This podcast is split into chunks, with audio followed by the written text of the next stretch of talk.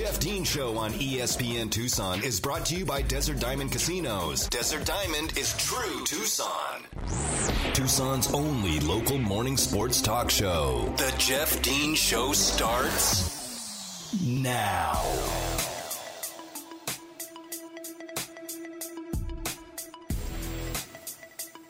Good morning, Tucson, and welcome to the Jeff Dean Show. I am Jeff Dean here with you on this Wednesday morning. Happy Hump Day, everybody. It is May the 11th, 2022.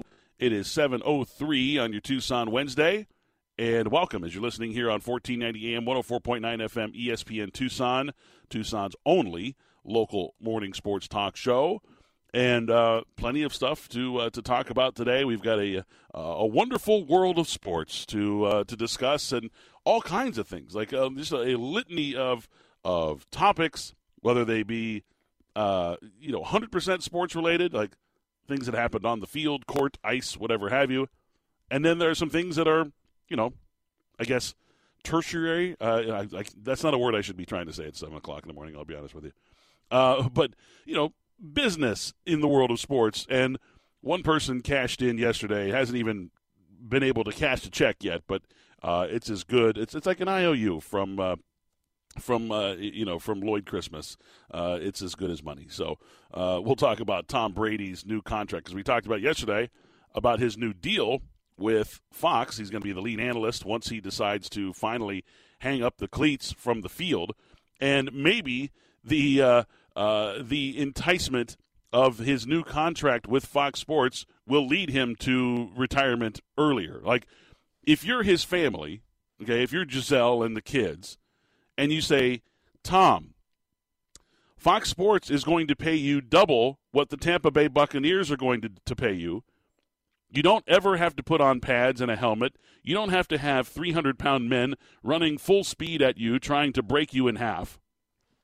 And you don't have to have the pressure of preparing day in and day out for an actual game that you're going to play in, just one that you're going to report on. And oh, by the way, did we mention they're going to pay you double what the Tampa Bay Buccaneers are going to pay you? Uh, maybe it's not double, but it's pretty damn close. It's a ridiculous amount of money. we'll talk about it coming up uh, in, in today's show for sure. Because I, I, have some other thoughts, you know, just a lot of things uh, just around that one little snippet of news. It's like, man, that opens up a whole world of of opinions and topics and things to talk about. The NBA playoffs, of course, in action last night.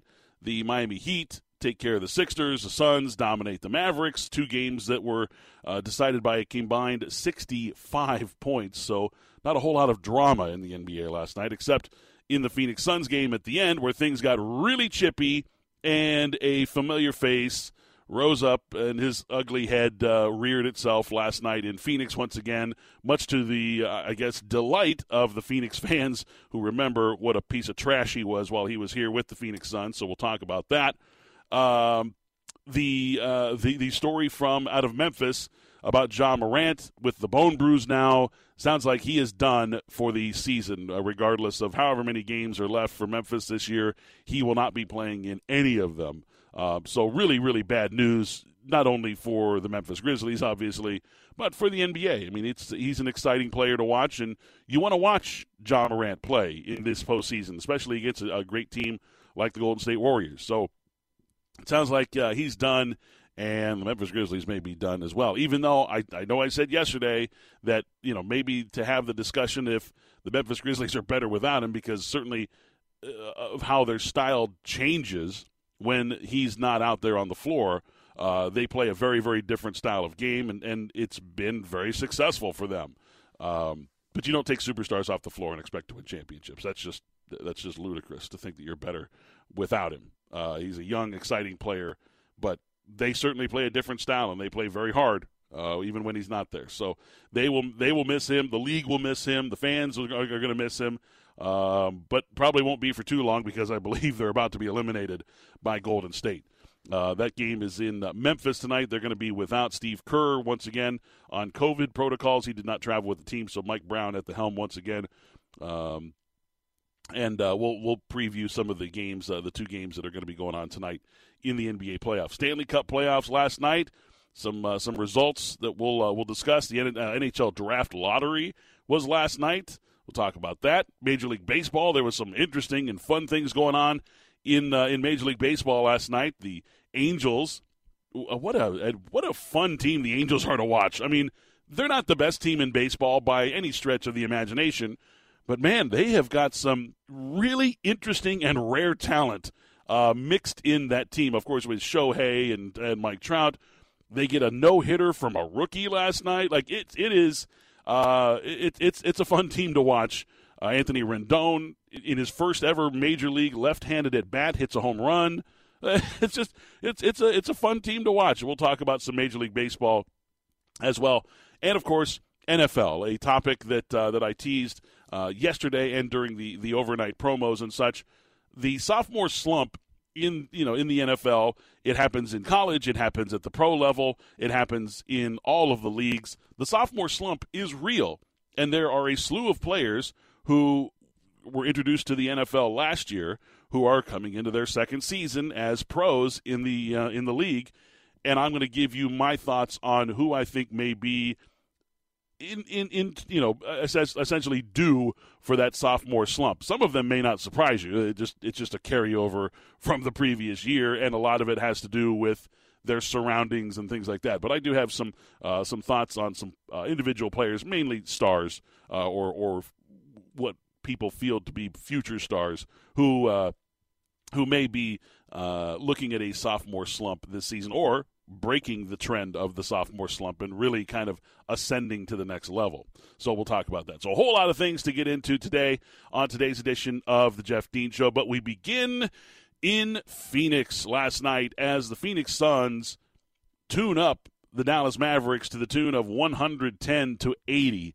A 30 point victory for the Phoenix Suns, holding the Dallas Mavericks to 80 points in the uh, in the game last night, and it was really the third quarter that did it for the Phoenix Suns, and I'll explain, you know, and, and kind of break down how all that went through. Um, first of all, I'd like to thank Monty Williams for listening to my show. I appreciate that, whether he was downloading it on the podcast or listening via the live stream or, or whatever. Uh, I'd like to thank him for uh, for listening to the show. As you know, I've been talking about for the basically the last two days, last two shows, that I feel that Cameron Payne needs to be benched and that we could do without seeing JaVale McGee probably again in this series. And last night, uh, those two combined for what they what they combined for like eight minutes in the game last night. Normally they'd be combining for a lot more than that. Seven minutes, sorry, seven minutes for those two last night. JaVale McGee played a, a few minutes, um, gave up a three pointer, and he was subsequently benched for the rest of the game. Cameron Payne came in for four minutes. Uh, got off one shot attempt, grabbed a rebound, and that was it. That was his time on the floor as well. Uh, now, I was, you know, obviously Monty knows his, and I'm kidding, of course, uh, about him listening to the show. It's, I'm just, I, I, think most people would watch the series and understand that those two needed to not be on the floor anymore. Uh, so I'm not going to take credit for that. I'm just tongue, tongue in cheek here, folks. Settle down. Um, now, I did say that I felt that Aaron Holiday needed to get those minutes and not Landry Shamet because I'm just, I'll just say this. I, I'm, I'm not the biggest Landry Shamet fan. I just there's a reason why he's bounced around so much in his first what four seasons and five seasons in the NBA. He's, he's been with seven different teams. Uh, I, I, there's reasons for that. He's an inconsistent jump shooter. Sometimes he takes ill-advised shots. Uh, he is a, a, an average defender. I'll say this though: last night, 19 minutes for Landry Shamet. He was he was dead nuts on last night, man. I, I'm not talking about shooting.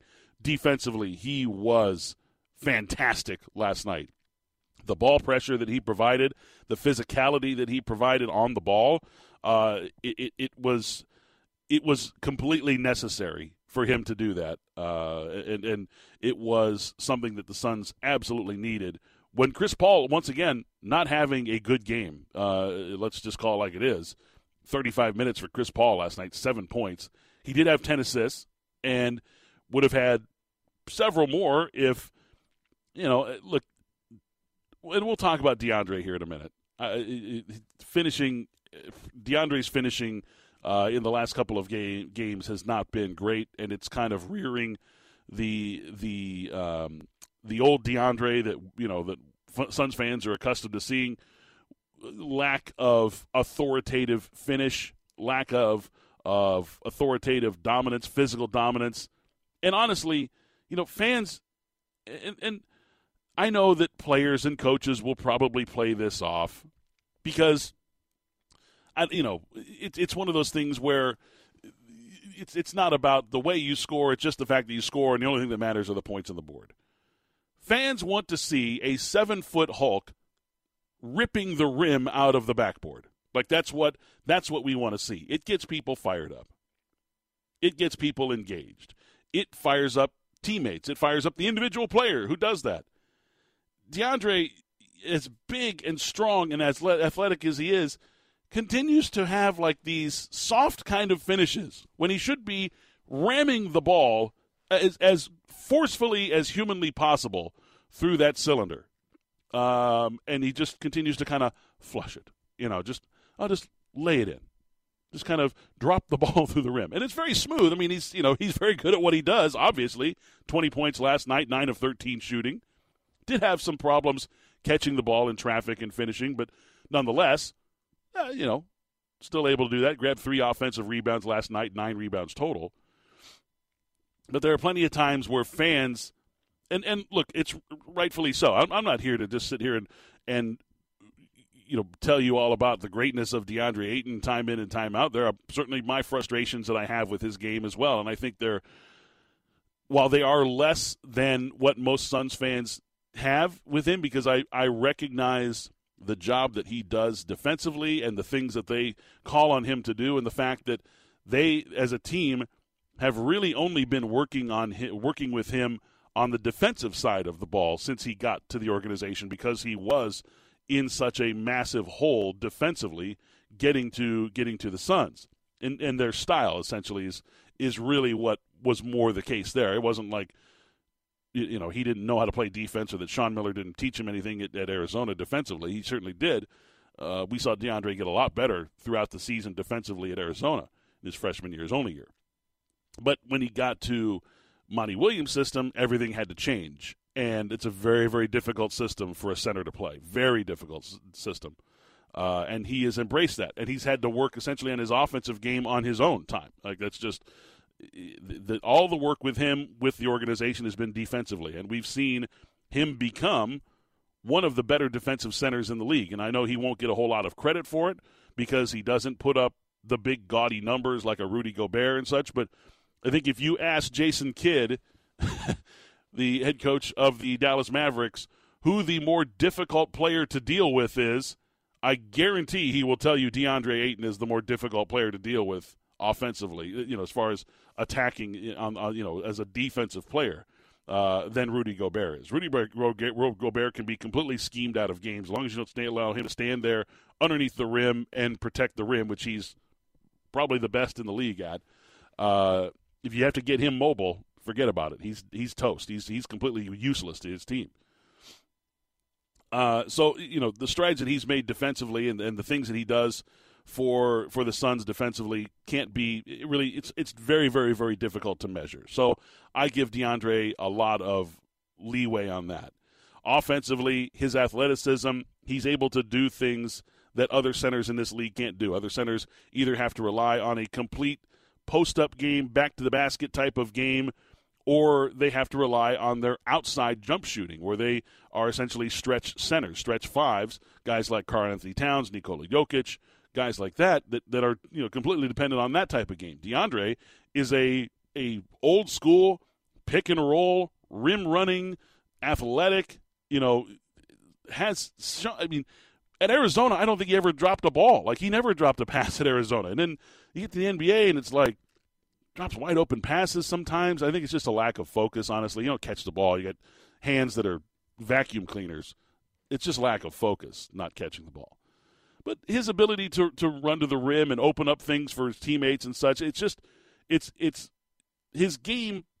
What he does quietly affects the outcomes of games, and it it has time and time and time again. The Suns wouldn't be where they are without DeAndre Ayton.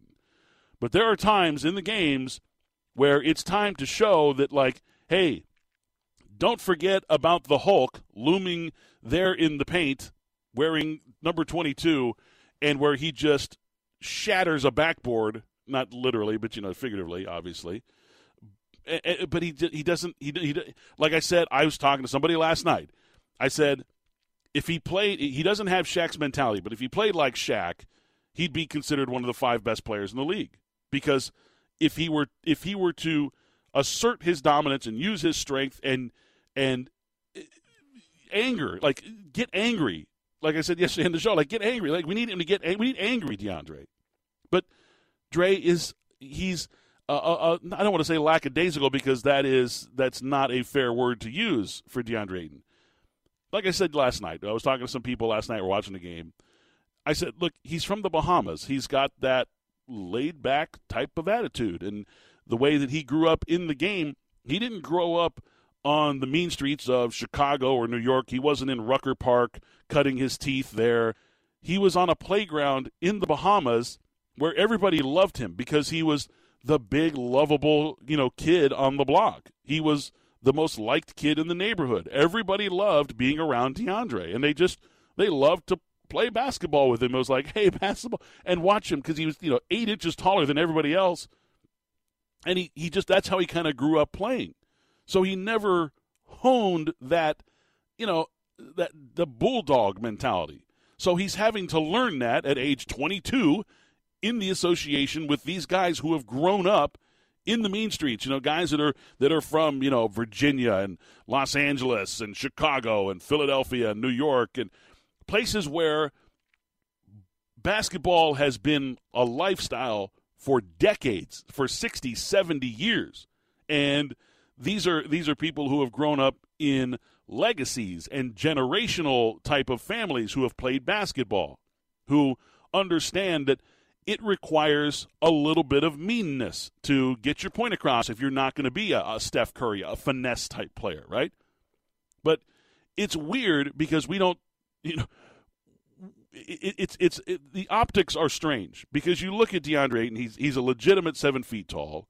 He is sculpted out of stone with muscle rippling out of his body. He's obviously very you know a very well built young man. He's got big, strong tree trunk legs. He runs the floor well. All these things. He's got all these athleticism, and then he catches the ball and just kind of like goes up and just kind of drops it in the rim. And people are like, rip the damn thing off the you know I mean the, the people get excited because they see this monster of a human being and he just kind of just drops it in there. Now, I'm not saying that that's wrong. I'm not saying that uh, obviously if he missed every shot that way, you would want to say, okay, you got to go up with two hands, you got to jam it.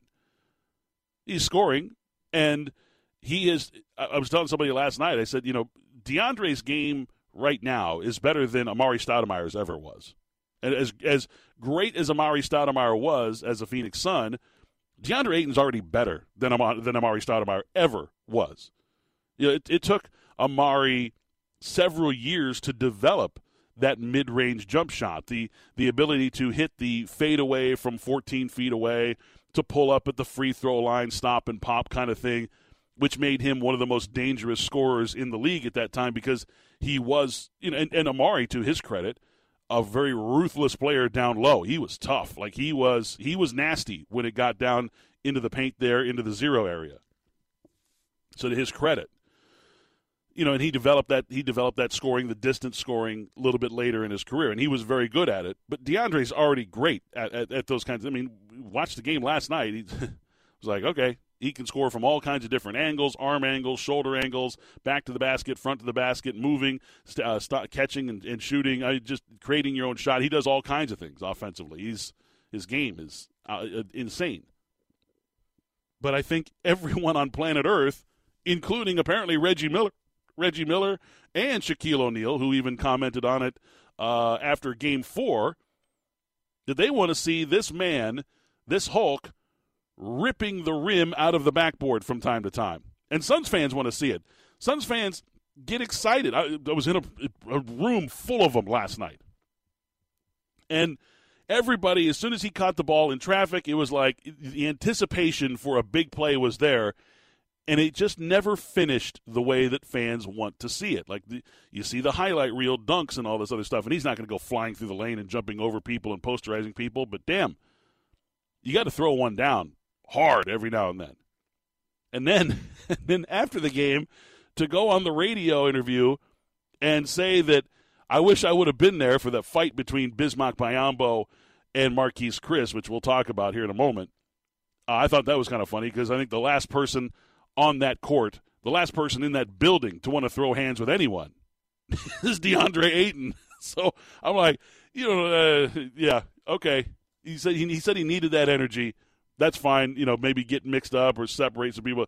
You ain't getting in no fights with Marquese Chriss. I guarantee you. I, I know DeAndre Ayton. He, he ain't fighting anybody. Reid Travis challenged him to a fight at Stanford, and he just turned around and walked away. Like, Okay. I, I wouldn't want to fight Reid Travis either. That guy's insane. All right. We're going to take a timeout. When I return, we'll start breaking down some of the things that the Suns did last night that were so good. The reason why they won that game by 30 points. Devin Booker, his influence on the game, it cannot be overstated. He was miraculous last night. And I and I stats won't even show it, but just how good Devin Booker was, and I'll explain how and why next, right here on The Jeff Dean Show. The Jeff Dean Show on ESPN Tucson is brought to you by Desert Diamond Casinos. Desert Diamond is true Tucson. Now back to the Jeff Dean Show on 1490 AM 1049 FM ESPN Tucson. Welcome back to the Jeff Dean Show, talking Suns basketball as you heard right here on ESPN Tucson last night. They get the victory over the Dallas Mavericks in Game Five, take a series lead three to two. Now are one win away from punching their ticket to the Western Conference Finals, where they will likely square off against the Golden State Warriors. But uh, they Memphis might be game for another win. I would like to certainly like to see them push the uh, the the Warriors a little bit farther in that series, so they're not so well rested by the time it comes to play the Suns. Would like to see a little more competitive, uh, you know, fire from the from the Grizzlies. Not that they haven't been competitive, but I'd like to see them push that series. It's it's tough to beat the Dubs, though, man. Those are they're champs. Uh, they're, champion champions up and down. I mean, the, the contributions. It's funny. Mike Brown, their head coach, the interim head coach, after the game. gave props to Andre Iguodala, who didn't even play a minute in the game, but basically said he ran the bench for me. Like he, he it's like having another coach there.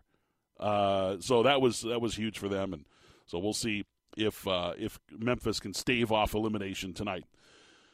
So last night, you know, the Suns uh, look, didn't get off to a good start. They they were turning the ball over again in the first quarter, and I'm like, oh my god, here we go again. This is this is ridiculous. They weren't able to get the stops that they needed at times. It just didn't look good. Offensive flow wasn't great, but Devin Booker kept them in the game. Had 12 points in the first quarter.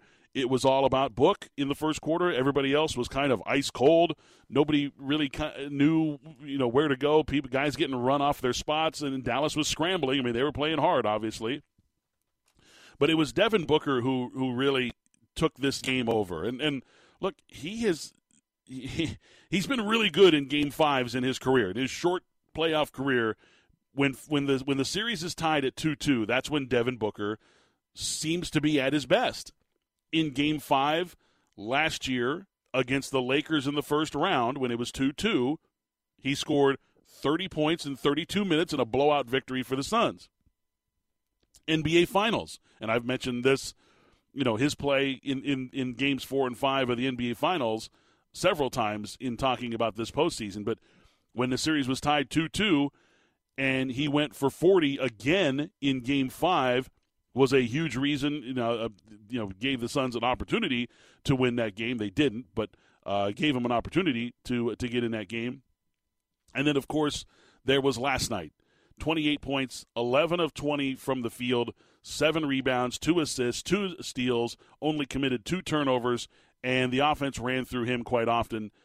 And it wasn't so much about offensively, and, and he was really, really good offensively. And, and I thought Monty Williams – gave the perfect, and he should. He's coach of the year, two time coach of the year, and he, he should know exactly what he's talking about when when he said, you know, Devin was getting to his spots, easily getting to his spots, And when he said that Devin Booker is a unique scorer in this league, it's he's 100% true. I mean, Devin Booker is such a great shooter in rhythm from the mid range. It's like he's like it's like watching a throwback player. he is such a joy to watch.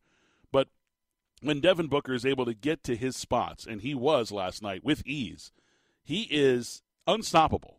And it wasn't a game where he was going to go off for 70 because in the postseason, those kinds of things don't happen. uh, you're going to get crushed like he did in uh, you know in a, in a, in a in a layup attempt later in that game uh, by Dorian Finney-Smith. We'll talk about that coming up in a bit as well.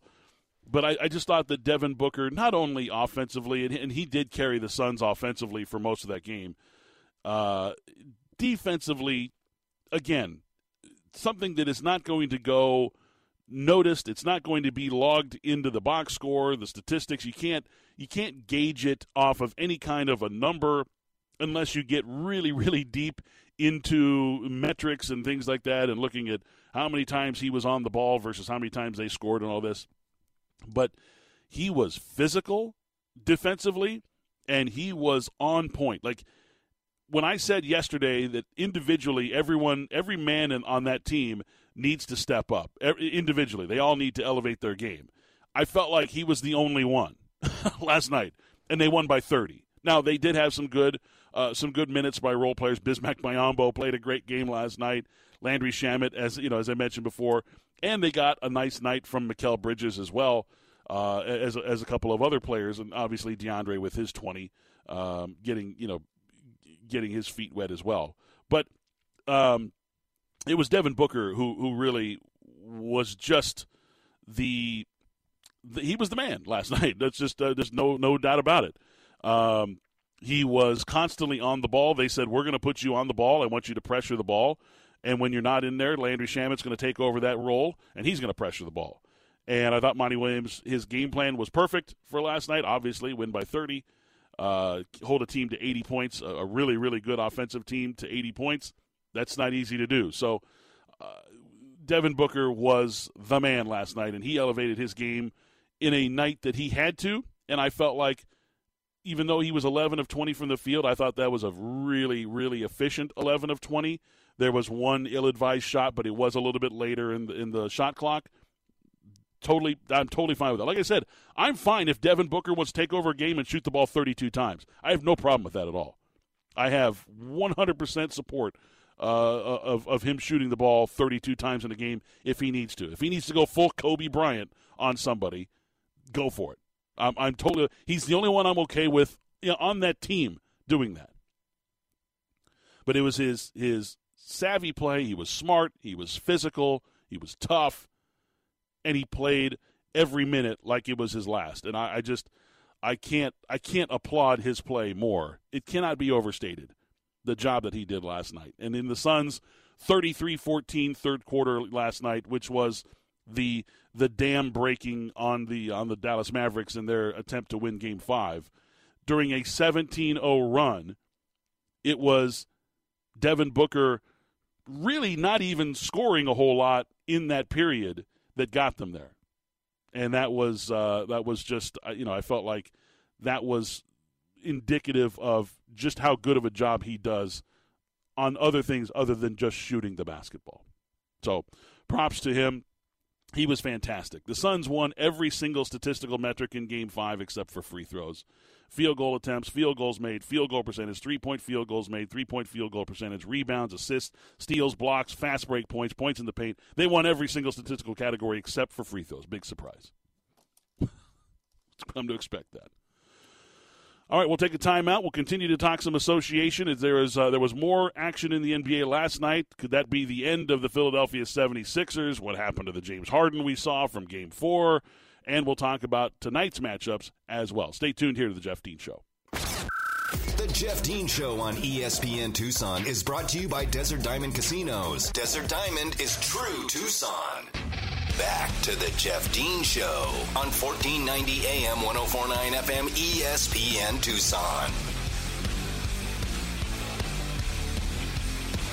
All right, so elsewhere last night in the association, it was it was a an absolute beatdown in Miami as the Heat melt the Sixers by 35 last night. I mean, and that game was never close. Like in the Suns game last night, at least that game was close. Dallas had a lead in the first quarter. The game was it was a three point game at, at at halftime. Like it was it was close until the Suns absolutely blew the doors wide open in uh, in the third quarter. But last night in Miami, it was a beatdown from the get go, from the jump. Uh, Miami held a 12 point lead going into the second quarter, a 12 point lead at halftime, and then just continued to grow that lead until the 76ers gave up. They quit in the fourth quarter of that game. And were outscored 39 to 19 by a bunch of scrubs. And that has got to be absolutely embarrassing for Doc Rivers and for that team. Now, in game four, people were talking about the resurgence of James Harden. Like that's that's the James Harden that we remember. What do you have? 16, I think 16 in the fourth quarter was unstoppable. Last night, 37 minutes, 5 of 13 from the field, scored 14 points, was minus 29 on the plus minus board. Minus 29. Ouch. Only got to the free throw line 3 times. The Sixers only got to the free throw line 15 times, which for Philadelphia that is that's a a very very low number. Joel Embiid only had three uh, free throw attempts. He did not look himself, especially after getting hit in the face. Um, I, I, think he got hit in face by the ball. Wasn't it the ball that kind of hit him? Like there was uh, kind of a, a, a scrap for for a loose ball, and I don't remember who it was from the from the Heat um, that kind of smacked the ball going for it and hit the ball and then hit the face of Joel Embiid. And he was down for a minute, and uh, he only had 17 points, so not a good game. I mean, from anyone in that uh, in that organization last night for Philadelphia. And Doc Rivers, after the game, basically said, "I'm going to watch the film because I have to, but then I'm going to burn it because that's how bad it was." Um, and uh, look, that series now 3 2. Miami leads that series. It's going to go back to Philadelphia, but I just I, I don't see Philadelphia climbing out of this hole. They they have not been able to do it in the past. Doc Rivers has not been able to figure out how to how to win series after losing two in a series. What is he? Is he one one and eleven in series where his team has lost two games? That's insane. that's that's really bad really bad.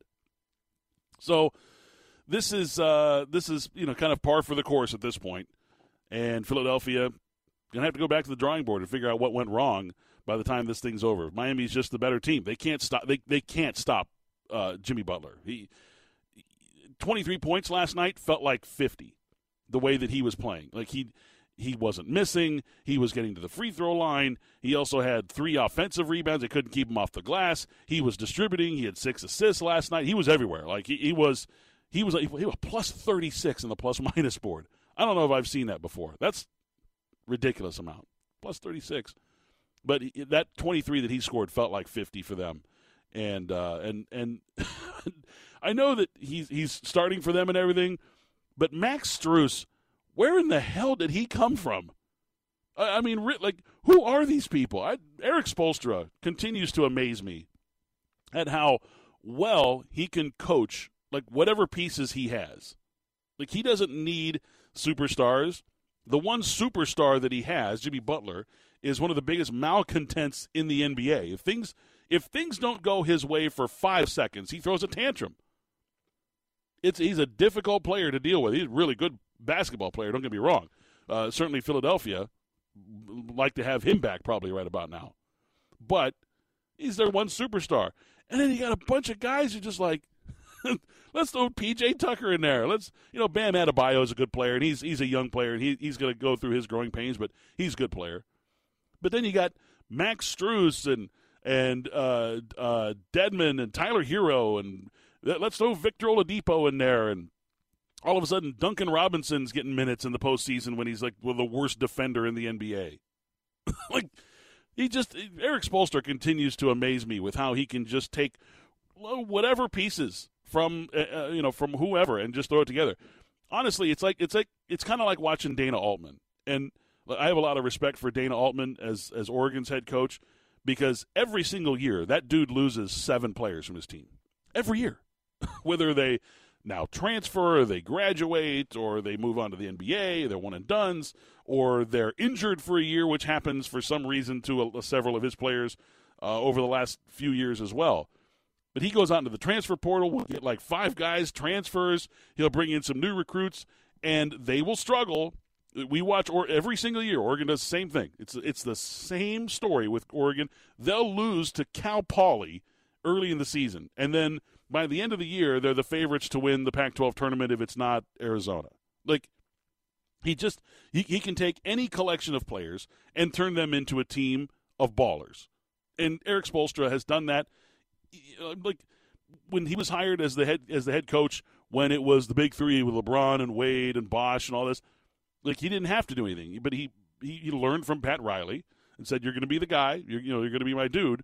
And he has built a, just a dynasty there in Miami. They are they're, they're not the funnest team in the league to watch by any stretch of the imagination, but man, are they good. Uh, and they just put a beat down on Philadelphia last night in front of the home fans. And I, I listen, Philadelphia may may be able to wrestle away and and get enough emotion to win a game in Philadelphia, but there's no way in hell they're winning Game Seven in Miami. No way. And it sounds like Miami's going to move on to the Eastern Conference Finals. Well, they'll face the winner of whomever emerges from that. Uh, I, I get, there's no other way to, to say it. It is like a heavyweight prize fight between Milwaukee and Boston. That series has been a hell of a lot of fun to watch because there's just haymakers being thrown back and forth and back and forth at one another. It has been an exciting uh, series to watch. That game is this afternoon. It'll be 4 o'clock on TNT. That series is tied at 2 2. And then later tonight, the uh, the game five in Memphis, Golden State going for the series win to try to close out the Grizz. I think the Grizz win tonight. I think they're able to get up enough emotion, play some good defense, get some role play. If Desmond Bane can start scoring again, he hasn't been scoring in this in this series, and maybe that was the design of Steve Kerr and the Warriors to do that. Um, but if he can get more than eight, he can get more than eight points like they've been getting out of Desmond Bane. Uh, they get a good shot of winning that game. And I think they will. I think they'll extend that series at least one more game. Maybe send it to a game six back in San Francisco. Uh, that'll be on Friday night. The Suns and the Mavericks getting a little chippy with one another in their series. As last night, near the end of the game, with a few seconds remaining, Bismack Biyombo, who played himself one hell of a game last night, uh, going up for a dunk. Look, he, he's a, he's a bench player. He's a scrub. He's the third string center on that team. You take no exception to players kind of wanting to get theirs in the postseason that aren't going to get a whole lot of minutes. Well, Marquese Chriss, who, of course, a former first round draft pick of the Phoenix Suns back in 2016, was a huge bust, was completely terrible with his team, got into all kinds of trouble when he was here. Nobody liked him when he was here. Uh, and I honestly didn't even think he was in the league anymore. like until he showed up on the Mavericks roster. I was like, oh, is that Marquese Chriss? Well, he took exception to Bismack Biyombo trying to get a, a late second dunk in a 30 point game last night and completely clubbed him over the head as he was going up for the dunk. Then afterwards, as Bismack had you know had taken his taken his licks, he was going to go ahead to the free throw line to shoot some free throws. Marquese Chriss decided to say something to him that Biyombo did not like, and he turned around and was ready to go. Now, Marquese Chriss is a big dude, strong kid. Okay, looks looks physical. I guarantee you that he did not want any of that smoke from Bismack Biyombo. I would not mess with Bismack Biyombo. Uh, not that I would mess with anybody. I'm just saying, like, you couldn't pay me enough money. That guy builds hospitals for a living and was looking to put Marquis, Marquese Chriss in one last night. Do not mess with Bismack Biyombo. So Marquese Chriss, after being ejected from the game, goes down the Suns tunnel looking for looking for trouble, looking for action and thankfully security was there to separate him and stuff and get Bismack Biyombo because he Bismack Biyombo had eh, you know basically Chriss had called him out in the in the tunnel and Biyombo had turned around to be like, all right, let's do this. That is not a fight that Marquese Chriss would have won because I've seen NBA players fight. It's usually a windmill slap fight for the most part. Bismack Biyombo going to throw hands. Like he's do not mess with that dude. That was uh, that was a bad move for uh, for Marquese Chriss. And then Luka walking off the court basically calls out the Sun, looks at the Suns bench, and says, "Oh yeah, y'all are tough when you're up." Listen here, softy.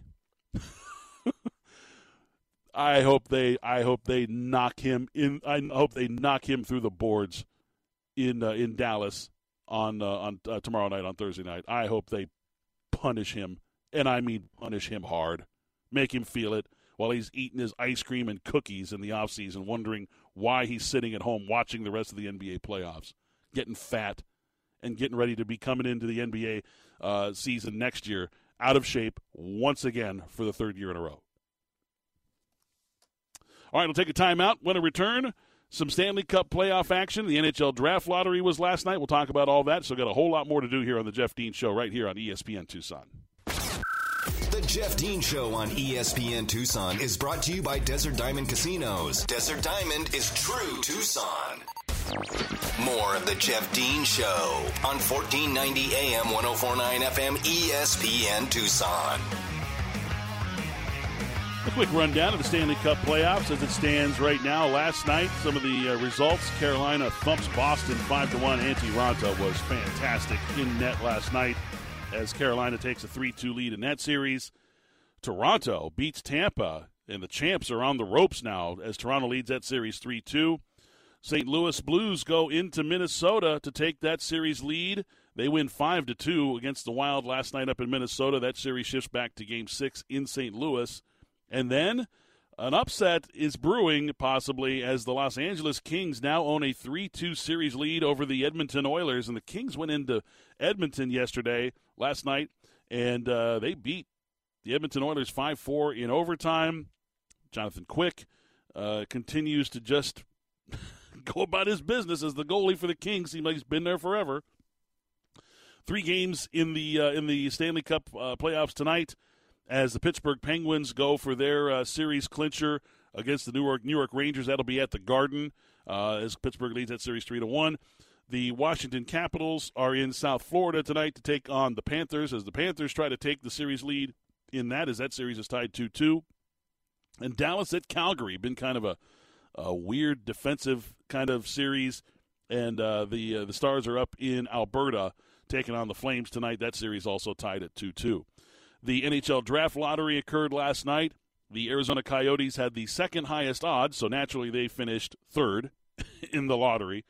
The Montreal Canadiens, the uh, they had the the number one uh, opportunity, they had the highest odds of getting the uh, the number one overall pick, and the Habs do end up getting the number one pick, followed by the New Jersey Devils, who will pick second. The Coyotes third, followed by the Seattle Kraken, who will pick fourth, and the Philadelphia Flyers will pick fifth in the upcoming NHL draft on July 7th and July 8th. Um, if you're wondering, no, there is not a, uh, a, a an Auston Matthews or a Connor McDavid or a Sidney Crosby in this draft. It is a. It's kind of like the NFL draft was this year. It's like there's a couple of good players, a couple of you know maybe you know possible franchise changers. You know as far as people that are going to be if they, if they you know buy in and can continue on their upward swing. After that, it's a bunch of role players and guys that'll just kind of fill out the roster, fill out your lines and stuff like that. So, um, not a whole lot of star power in this upcoming draft, and that's you know, it's okay. It's nice to have that sudden influx of talent like we had when Matthews and McDavid came into the league, but doesn't happen every year. Doesn't happen every year in any of the sports. So, had some downers in the NBA draft too. All right, that is going to wrap up hour number one, today's edition of the Jeff Dean Show. When we come back in hour number two, we'll talk some NFL, lots of NFL to talk today, some local news, what's going on with the Arizona Wildcats, and some of the sports on campus, and a whole lot more. So stay tuned here to the Jeff Dean Show. Just a quick little two minute turnaround. We'll be right back here on 1490 AM, 104.9 FM, ESPN Tucson. Now to a sports center. This is ESPN Tucson, 1490 KFFN AM Tucson, K285DL 1049 FM Tucson, and KMXC HD4 Tucson.